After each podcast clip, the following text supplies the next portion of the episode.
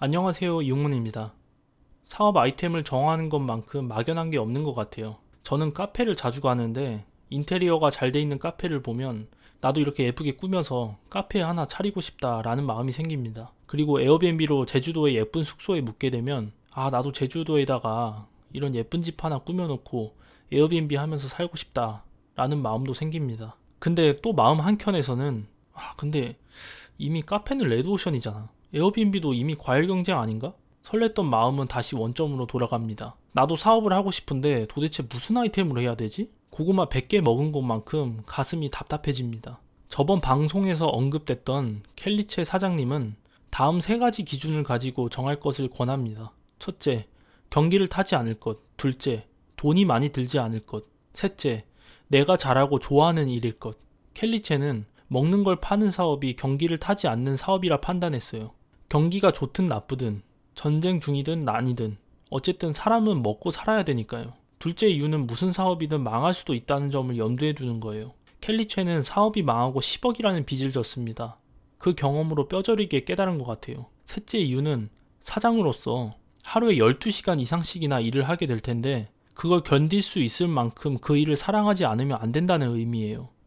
이 세 가지 기준을 가지고 켈리체는 스시 도시락 사업에 도전했고 결국 4천억 매출의 CEO가 됐습니다. 물론 좋은 아이템 하나 잘 골랐다고 그 자리까지 오른 건 아닙니다. 저도 새 사업 아이템을 이 세 가지 기준을 가지고 골라봤습니다. 결론부터 얘기하자면 고객들에게 홈카페 솔루션을 제공할 계획입니다. 제가 솔루션이라고 표현한 것은 집에서도 카페만큼 고퀄리티의 커피를 만들 수 있는 교육 서비스와 커피, 그리고 기타 다른 물품들을 세트로 같이 팔 거기 때문이에요.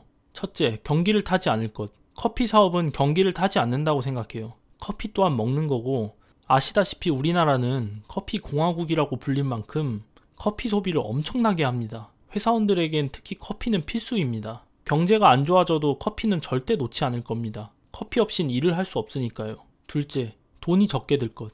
저는 더치커피 원액을 먼저 팔 생각이에요. 더치커피는 콜드브루와 같은 커피라고 보시면 됩니다. 이걸 만드는데 500만원씩이나 하는 전문 에스프레소 머신 같은 건 필요 없습니다. 또 굳이 카페를 차릴 필요도 없어요. 원두를 더치 방식으로 내리면 오랫동안 보관할 수 있기 때문에 온라인으로도 충분히 판매가 가능하기 때문입니다. 셋째, 내가 잘하고 좋아하는 일일 것. 저는 커피를 무지 좋아합니다. 집에 에스프레소 기계가 있을 정도로요.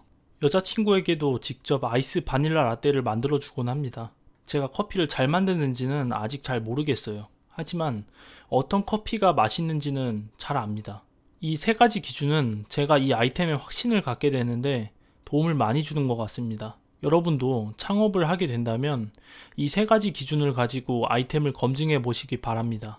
첫째, 경기를 타지 않을 것. 둘째, 돈이 적게 들 것. 셋째, 내가 잘하고 좋아하는 일일 것. 지금까지 들어주셔서 감사합니다.